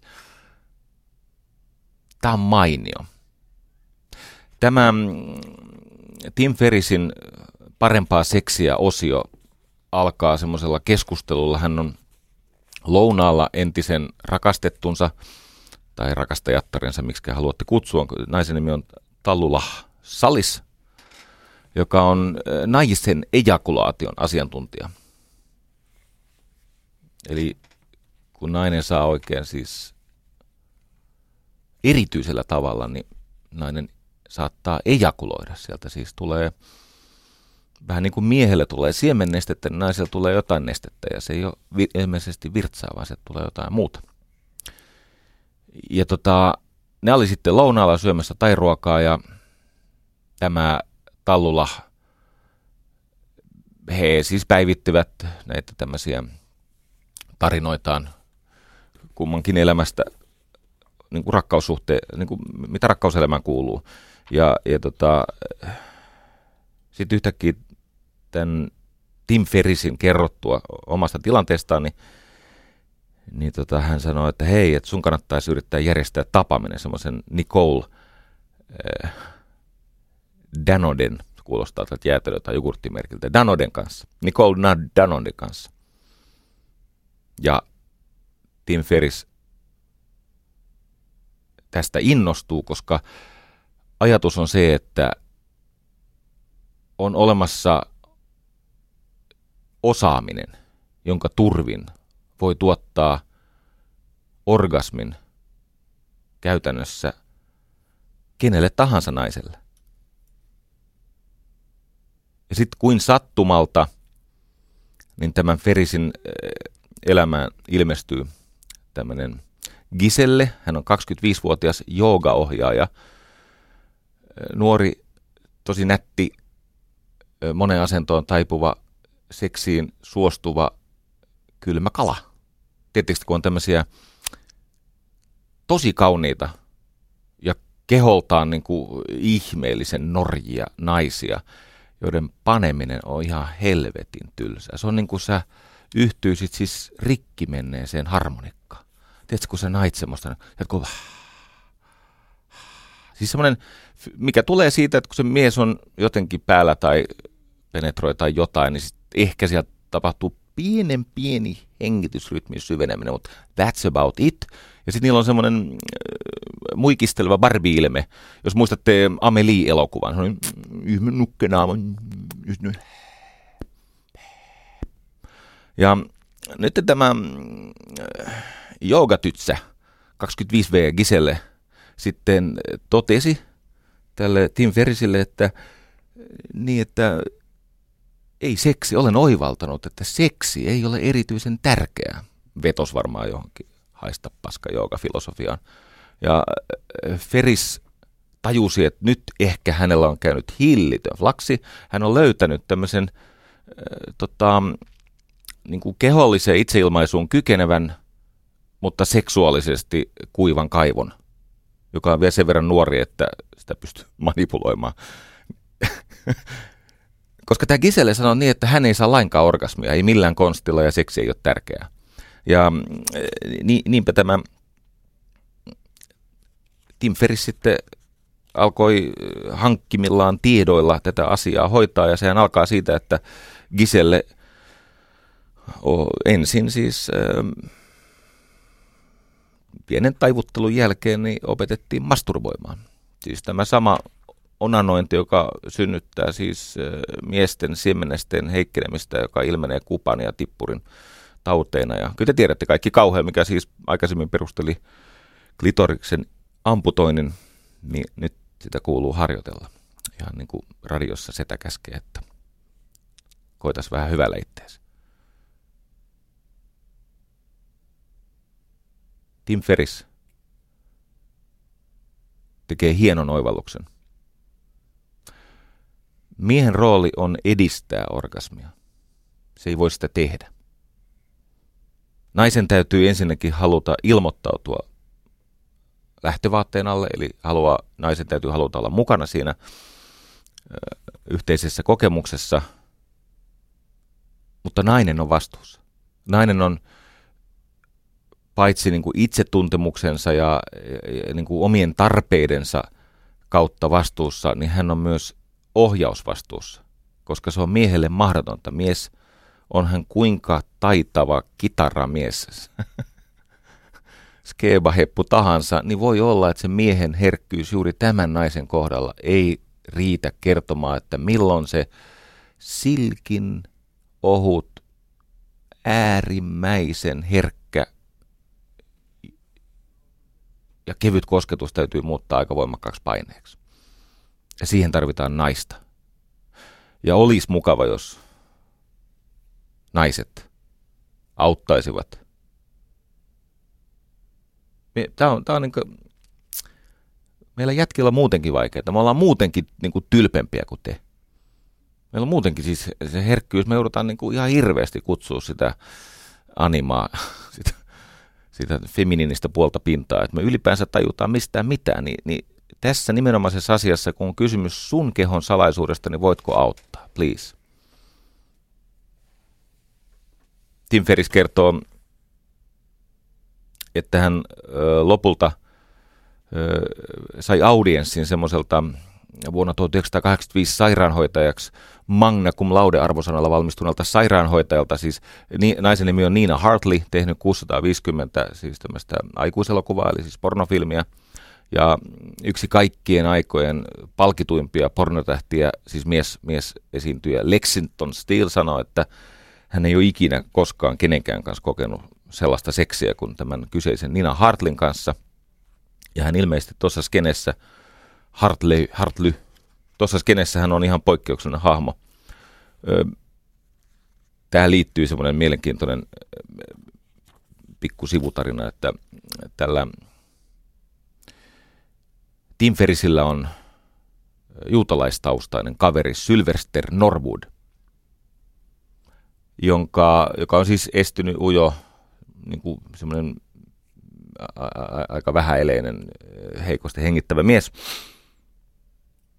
Mutta Sylvester Norwoodilla on erikoinen kokemus, koska kun Sylvester oli 22-vuotias, niin hänen äitinsä sattumalta oli jossakin hyvän tekeväisyystilaisuudessa Kalifornian Berkeleyssä ja istahti siis saman pöydän vierekkäisille paikoille tämän mainitun niin kuin supertähtirakastelijan, tai mikä tämä on tämä Nina Hartley. Ja, ja tota, sitten äidille paljastui, että tämä on tämä kuuluisa pornotähti Nina Hartley. Ja innoissaan se meni kertomaan pojalleen Sylvesterille 22V, että arvaa kenen kanssa olin päivällisellä. Että siis niin kuin kaikkien aikojen panokoneen kanssa. Ja sitten Sylvester melkein tukehtui, koska siinä hänen salaisessa, ei niin siveessä kaksoiselämässä, joka meillä kaikilla on, niin Sylvester-pojalla oli valtava kokoelma videoita – jossa esiintyi tämä hänen henkilökohtainen lumileopardinsa, tämä Nina Hartley. Ja sitten poika sanoi, koska tässä juutalaisessa perheessä poikien suhde äitiin on aivan erityinen, niin se on erilaista kuin monessa muussa kulttuurissa, niin poika sanoi, että äiti, äiti, minun on pakko saada tavata hänet. Että vaikka se olisi mun viimeinen teko tällä maapallolla, tällä planeetalla, mun on pakko saada tavata Niina Hartley. No kuunneltuaan poikansa kerjäämistä ja jankutusta kolme päivää, niin Sylvesterin äiti soittaa sitten tälle Nina Hartleylle. Tälle siis, no, hän on niin kuin rakastelun Usain Bolt, pätevä. Hei Niina, täällä rouva Norwood. Oli mukava jutella juhlissa. Kuulehan, minulla on kysymys. Rakasteletko koskaan nuorten miesten kanssa? Mitä Niina sanoo? No, mikä ei, mikä ettei. Annan mielelläni nuorille miehille heidän ensimmäisen seksikokemuksensa, mutta siis vain kerran. No, se on itsestään selvää. Ja näin kuulemma oli tapahtunut ja lyhyesti sanottuna tässä maailman mahtavin äitikilpailussa. Sehän lopetettiin tähän tapaukseen. Ei ole enää mitään mieltä järjestää sitä kisaa. Se on, se on ratkennut pysyvästi. Jos joku siellä on eri mieltä, niin Soita jonnekin. Jossakin on apua. Joo. Arja Tiainen. Ihana runoilija. Ja paljon jälkeensä jättänyt Arja Tiainen. Sanoi, että tietenkin minä nautin seksistä, sillä tänään minä, tätä sukupuolta, otan takaisin vuosisatojen siveyden. Onpa hienosti sanottu. Vahinko takaisin. Sisarukset läpi vuosisatojen ja tuhansien ovat enimmäkseen joutuneet kärsimään siitä ihmisyydestään. Mutta Arja Tiainen on saanut syntyä tähän aikaan, niin tänään minä tätä sukupuolta otan takaisin vuosisatojen siveyden. Tietenkin minä nautin seksistä. Ja siitä, että miten lihallista sen tulee olla, niin Eeva Kilpi. Hänellä on tavallaan kolme tähän liittyvää. Se on eräänlainen, öö, se on eräänlainen niin kuin runorivien trilogia. Se ensimmäinen menee näin, että sylissäsi minä annan elämälle anteeksi virheen toisensa jälkeen. Kohta kaikki on lunastettu. Sitten kaksi. Kiedo hellästi riekaleesi minun hajoamistilani ympärille. Pitele minua varovasti, ihmisen poika. Kai te kuulette muuten, miten hengellistä tämä on. Yksi, sylissäsi minä annan elämälle anteeksi virheen toisensa jälkeen. Kohta kaikki on lunastettu. Ja kaksi, kiedo hellästi riekaleesi minun hajoamistilani ympärille. Pitele minua varovaisesti ihmisen poika. Ja kolmas Eeva Kilpi. Sinun tuoksusi minussa monta päivää, monta päivää rakastan itseäni. Suuremmoista. Suuremmoista. Hmm.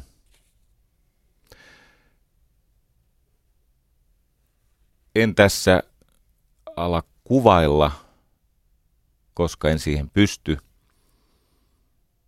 Mutta mainitussa Tim Ferrisin neljän tunnin kehossa on siis näiltä todellisilta asiantuntijoilta, voin sanoa itsekin jonkin verran tästä tietävänä ja ihmisten kanssa paljon jutelleena ja tähän aikamoista kiinnostusta läpi elämäni kokeneena, niin tämä on erittäin pätevä. Täällä siis opetetaan nussimaan ja hyvin. Ja sen lisäksi opetetaan, että miten naista soitetaan.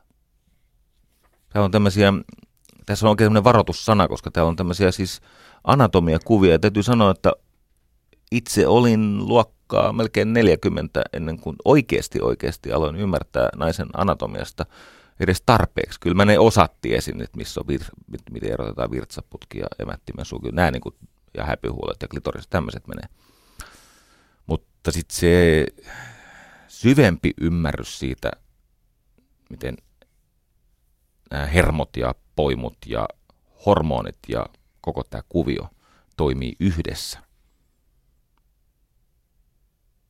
Tässä on opastusta.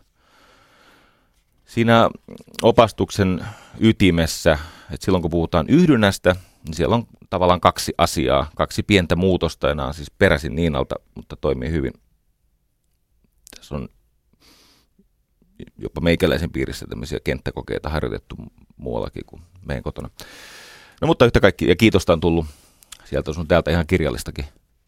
Niin siellä on kaksi asiaa. Siellä on tämä penetraatiokulma, eli ideassa on se, että se peniksen pää olisi kosketuksessa siihen naisen G-pisteeseen. Penetraatiokulma. Ja tietenkin tämä vaatii sit mieheltä öö, tyviäkkyyttä.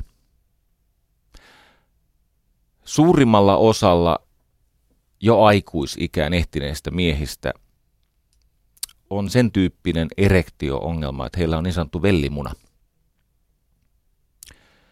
Siis lähes kaikilla. Mutta kun ihmisen mielen defensseistä voimakkain on unohtaminen, niin me keski-ikään ehtineet miehet olemme jo unohtaneet mitä oikeasti tarkoitti kunnon erektio. Kunnon erektio tarkoittaa sitä, että se on tyvestä niin jäykkä, että se ihan kirjaimellisesti, ei sillä nyt saunavettä pysty kantamaan. Toki idässä on olemassa tämmöisiä mm, tota, peniskungfu oppeja, jolla siis tämä, no en usko silti saunaveteen, mutta kun meillä on sellainen ongelma, että semmoinen erektio, jolla pystyy auttavaan penetraatioon tai kykenee siittämään, niin se ei ole ollenkaan sama erektio, jolla voi panna naista. Siis kunnolla, siis nussia, siis kyntää, niin kuin, tiedätkö, sinne yläkattoon. Se, se edellyttäisi tästä peniksen tyvestä semmoista nuoruusajan erektiota, siis viisikymppisen kestävyys, mutta nuoren tyviäkkyys. Kai sä nyt oikeasti ymmärrät, että sun pitää mennä lääkäriin – ja sen enempää kakomatta sanot, että mä haluan erektiolääkkeen viihdetarkoituksiin. Ei ne mitään lisäkysymyksiä kysy. Ne on fiksuja ihmisiä ne lääkärit, miehet ja naiset. Molemmat ymmärtää. Kato siis, parisuudetta pitää joskus hoitaa sillä, että pystyy kunnon penetraatiokulmaan. Pystyy tähän, siis niin, ei se riitä, että se pystyt siittämään. Se on niin kuin perkele siis vesiletku. Siis, siis, sillä pystyy, täytyy, ymmärrätkö, kyntä. Niin kuin, joo. Itsestään selvää, että sitä ennen pitää tapahtua aika paljon, että ollaan tässä vaiheessa. Toinen on paineen kohdistaminen. Niin, että jos tavoite on yhdynnässä saada ihmeitä aikaiseksi, mikä ei osu kaikkien kohdalle, mutta jos sattuu olemaan niin onnekkaasti, että puolisot sopii toisilleen seksuaalisesti, siis anatomisesti, niin silloinhan kysymys siitä, että miehen lantioluu on suorassa, tai tämä on häpyluu kyllä, suorassa kosketuksessa äh, klitoriksen kanssa. Penetraatio ja paineen kohdistaminen. Mm. No sitten on erikseen tämä 15 minuutin orgasmi ja mä säästän sut siltä. Mutta mä vaan totean, että mä olen tämän kattonut, kokeillut, neuvonut muille. Totta. Täällä on muuten jännä tausta tällä Jutskalla, nimittäin vuonna 1968 Viktor Baranko on perustanut semmoisen eräänlaisen, no siis se on yliopisto, se on Moore-yliopisto, joka perustuu vastuullisen hedonismin ihanteelle. Siellä siis alettiin harjoitella sitä, että mitä nainen tarvitsee. Tää, nyt me ollaan tässä, näin soitat naisia ja, tai naista. Ja ne antaa siellä miehille ja naisille henkilökohtaista klitorisvalmennusta. Suosittelen. Itse en ole käynyt, mutta sain apua jo kirjasta. Edelleen nopeasti haluan myös yhden suomalaisen nimen nostaa esiin. Lääkäri Emilia Vuorisalmi on kirjoittanut kirjan Sekaisin lovesta, jossa hän lähestyy tätä parisuudeelämän ja rakastumisen ja ylipäänsä rakkauden suurta vaihtelevaa vuoristoratamaista kokonaisuutta hormonien kautta mitä dopamiini tekee, no se työntää kohti maalia, se on motivaation ja ongelmanratkaisun hormoni. Ja kun dopamiinitasot laskee, niin ihminen löytää täysin virheen peruste, väärin perusteen, mutta löytää usein syyn partnerista, vaikka kysymys on siitä omasta dopamiini, omasta motivaatiotilan heikkenemisestä. Ei jaksa tehdä työtä sen parisuhteen eteen. Sitten kun on tarpeeksi voimakas tämä ihmisessä oleva dopamiini tavallaan luuppi, niin se synnyttää riippuvaisuutta ja tarvetta kontrolloida joskus matalat tasot aiheuttaa ärtyneisyyttä, vihasuutta. Ja tässä juuri pätee dopaminin kautta, että kaikki motiivit ovat lopulta menettämisen motiiveja. Ihminen pelkää, että etukäteen tämä huuma osoittautuu mahdottomaksi. Sitten on serotoniini. Tämä on mielenkiintoista. Tämä serotoniini, se taas ajaa ihmistä tuttuihin hyvinvointia kestävästi rakentaviin jo seestyneisiin tiloihin. Ja tässä mielenkiintoinen asia. Toisen katse synnyttää hyvän olon tunnetta katseen kohteessa. Ja varsinkin elämälle miehiä herkemmät naiset haluavat, että heillä on todistaja, että heidät nähdään, että he edelleen saavat mieheltään katseen, joka ilmaisee kunnioitusta, ihailua, turvallisuutta, huomion kohteena oleminen, liittyy serotoniiniin. Koska se antaa semmoista tyyneyttä, seesteisyyttä. Ja sama asia, vaikka tämä aihe on vaikea, ja kun tämä tästä kohta loppuu, niin mun pääasiallinen tunne seuraavat 4-5 tuntia on häpeä. Mua, siis kauhistuttaa se, miten huonosti tämä lähetys meni. Se on joka lähetyksen jälkeen, että on kuitenkin jo kohta 60 tehty. Mutta just nyt mä oon täysin suojassa. Ja se johtuu serotoniinista. Mulla on siis sellainen tunne, että minua kuunnellaan. Mulla on turvallinen itsekunnioituksen ja huomion kohteena olevan ihmisen tila. Tasaisuutta. Ikävä juttu. Dopamiini ja serotoniini, ne on tavallaan vastavaikutteisia, tai silloin kun dopamiinin eritys lisääntyy, niin serotoniini, heik- serotoniini heikkenee. Eli toisen määrän lisäys vähentää toista. Ja tästä voi seurata ongelmia. Ja tämä Emilia, lääkäri Emilia Vuorisalmen kirja Sekaisin lovesta on mainio, koska kun sä opit oikeasti tuntemaan, että mitä minussa tapahtuu, niin sä opit myöskin kommunikoimaan tunteestasi toiselle ihmiselle paremmin, ehkä hyväksymään itsesi paremmin, ja sitä kautta löytämään semmoisia tunnetiloja, jotka auttavat eikö niin, koko perhettä ja työyhteisöä ihan kaikkia eteenpäin. Edelleen muutama, muutama tähän liittyvä havainto ja sitten loppuerektio. Endorfiini, eikö niin? Se on se ekstaattinen palkinnon kaltainen ihana mielihyvä, joka on tosiasiassa kipulääke. On muuten hyvin mielenkiintoista, kun ihminen on tarpeeksi kiihottunut, hän voi haluta oikein turvallisessa ja hyvässä seksissä kipukokemuksia, siis kipuaistimuksia. Siis semmoisia, jotka synnyttää siinä hetkessä vähän turvattomuutta ja hallinnan tunteen menetystä ja ihan fyysistä kipuakin. Mutta se edellyttää turvallisuutta, se edellyttää tietenkin kokemusta, että minua kunnioitetaan ja arvostetaan. Ja sitten, no, rajua endorfiini lääkitystä sieltä aivoista käsin. Serotoniini muuten syntyy suolistossa enimmäkseen. Hyvin mielenkiintoista. Sen takia suoli ja seksi kuuluvat niin vahvasti yhteen muutenkin kuin tässä tohloppiläpässä. Sitten on tietenkin oksitosiini, eikö niin? Se, joka sitoo ihmisiä yhteen ja saa kohdun supistelemaan. Oletteko huomannut, että kun nainen saa orgasmin, niin vaikka lapsen saamisesta olisi paljon aikaa, niin edelleen se kohtu saattaa supistella.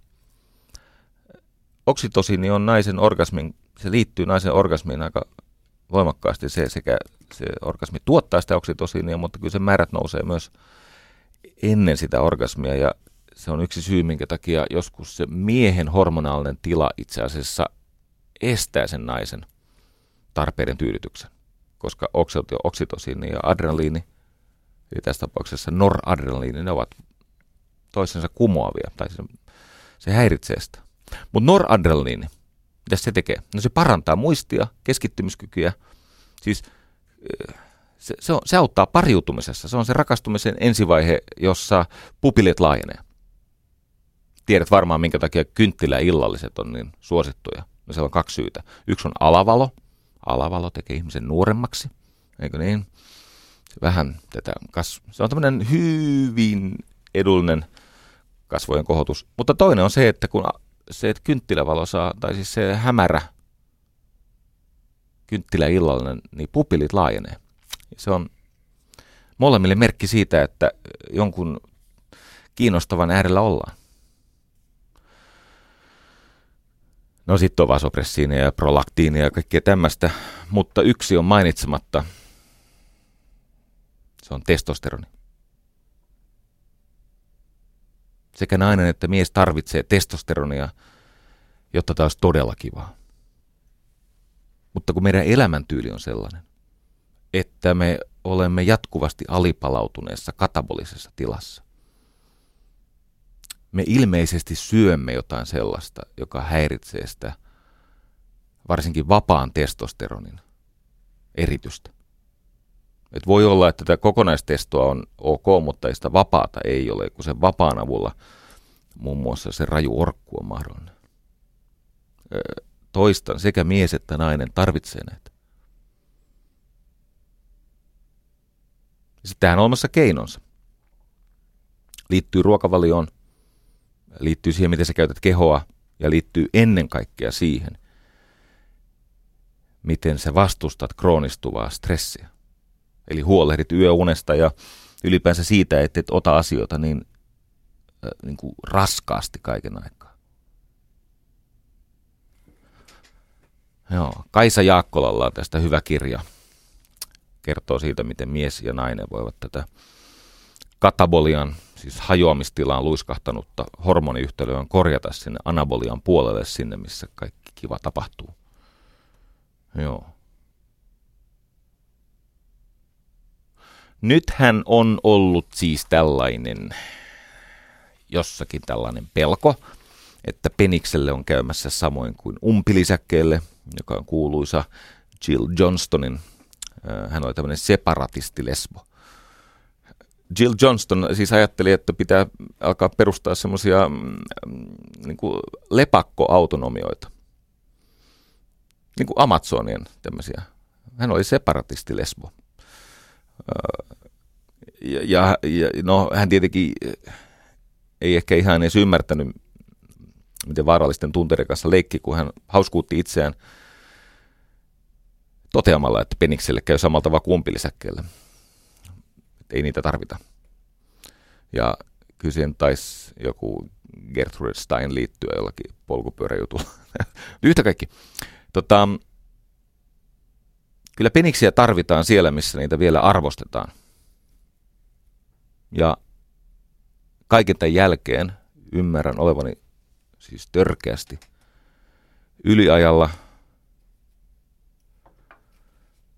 Totean ensinnäkin, että kun on pohdittu tätä, miksi molemmat sukupuolet pystyvät ja tarvitsevat orgasmia, että mikä on sen niin kuin oikea merkitys, niin on havaittu, että se ei ole pelkästään niin kuin tämmöinen evoluutioselitys, vaan, vaan se on niin voimakkaasti ihmisiä toisinsa sitova ilmiö, että ihan tämmöisellä aineenvaihduntatasolla spermassa on naiselle hyödyllisiä aineita, masennusta vähentäviä aineita ja jopa siis ovulaatiota rohkaisevia kemikaaleja.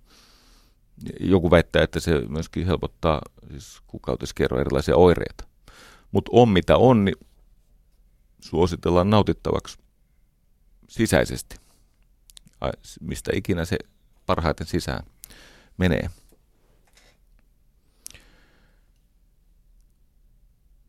Miehes, miehet ja naiset on rytmiikaltaan ja tavallaan tulokulmiltaan keskenään kovasti erilaisia sekä kulttuurillisesti että elämäntilanteeltaan, että sitten biologisesti, niin kuin aivotoiminnaltaan.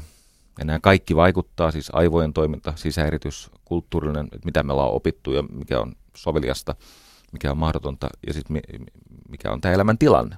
Eikö niin? Missä vaiheessa elämän kaarta mennään, kun nehän vaihtelee kovasti nämä edellytykset. Mutta se sama neuvo, mitä raamatussa sanotaan, että miestä tulee kunnioittaa ja naista rakastaa, niin se pätee sänkyyn. Ja viivästytin tätä hetkeä siinä toivossa, että kaikki ne, jotka eivät vahingossa halua altistua millekään heidän mielestään rumalle tai sivettömälle tai häiritsevälle, niin olisivat jo ajat sitten häipyneet. Voisitteko naiset palvoa meidän kyrpää enemmän? Siis kato, kun miehen seksuaalisuus on aika tämmöistä genitaalista, se on aika tämmöistä niin kuin, se keskittyy tuohon toteemiin. Ja totta tai ei, niin me halutaan kuulla sekä sen niin kuin peeniksen, äh, puhutaan nyt asiat niin kuin on, sen kyrvän sen hetkisestä työkyvystä, tyvijäykkyys, kyky kyntää, että myös koosta – kun sanotaan, että koolla ei ole väliä, se on bullshittia. Olen tätä asiaa varmasti tuhannen naisen kanssa keskustellut, niin kyllä aina sanoo, että joo, eh, siis e, ei se pieni koko mitään orgasmia estä, mutta onhan se nyt hauskaa, jos niin kuin, äijällä on kaamea kyrpä, joka vielä kunnolla seisoo. Joo, ei se sitä estä. Ja nyt jos siellä nyt joku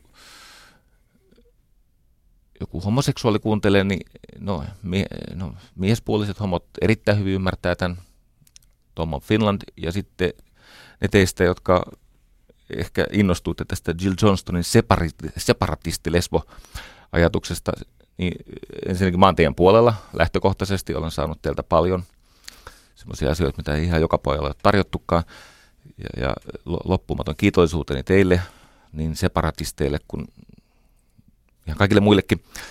Ja ehkä teille se ei ole ihan yhtä tärkeä, mutta me haluamme, kato kun meidän itseluottamus on heikko. Me halutaan tuntea, että me tunnetaan olevamme hyviä. Ja tämän takia mä suosittelen tätä, näitä potenssilääkkeitä viihdetarkoituksiin, vaikka ei olisi sellaista varsinaista impotenssia. Mutta naisen seksuaalisuus on paljon kokonaisvaltaisempaa ja laaja-alaisempaa ja syväluotavampaa. Ja se kyllä edellyttää sitä, että kyllä se yhdyntä, jos sen yhdynnän toteutumisen ajankohtaa vaikkapa aamulla, niin sehän pitää rakentaa se aamuseksi niin, että edellinen ilta on päättynyt erittäin orgastiseen seksiin ja sitten nainen on niin kuin leivin uuni. Tietysti leivin uuni, kun sen kunnolla kerran lämmittää, niin siellähän pystyy kypsyttämään ruokaa toisessa jälkeen. Se aina vaan niin kuin sylkee kypsää tavaraa ulos. Nainen on niin kuin leivin uuni. Kun sen kunnolla lämmittää, niin siitä lämmöstä koko koti tulee siunatuksi, tiettäkö? Se lämpöä riittää kaikille.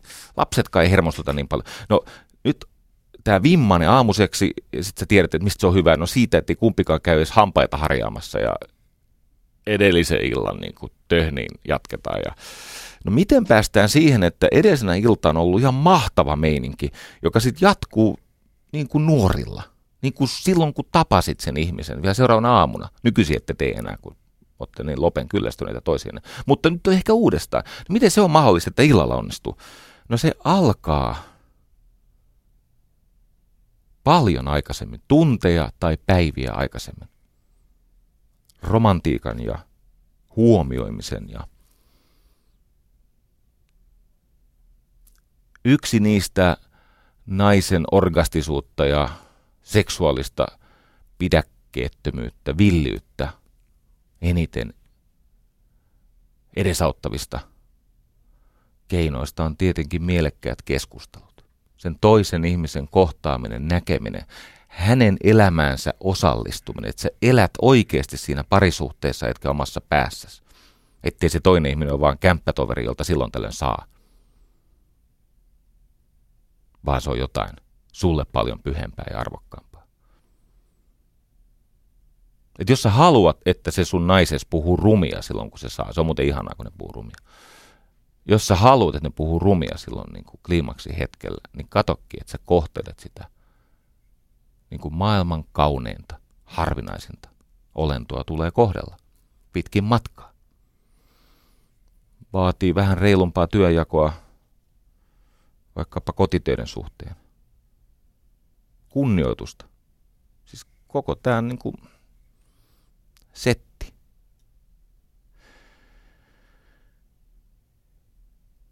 Koska niinhän siinä käy, että vaikka tarpeet ja tulokulmat ja rytmiikat ovat erilaisia ja tauot lisäävät välimatkaa, koska naisilla se nostaa orgasmin kynnystä ja miehillä se laskee – ennenaikaisen ejakulaation kynnystä, joka muuten ei ole sit orkku, se on vaan semmoinen ja vaikka meillä on tätä erilaisuutta,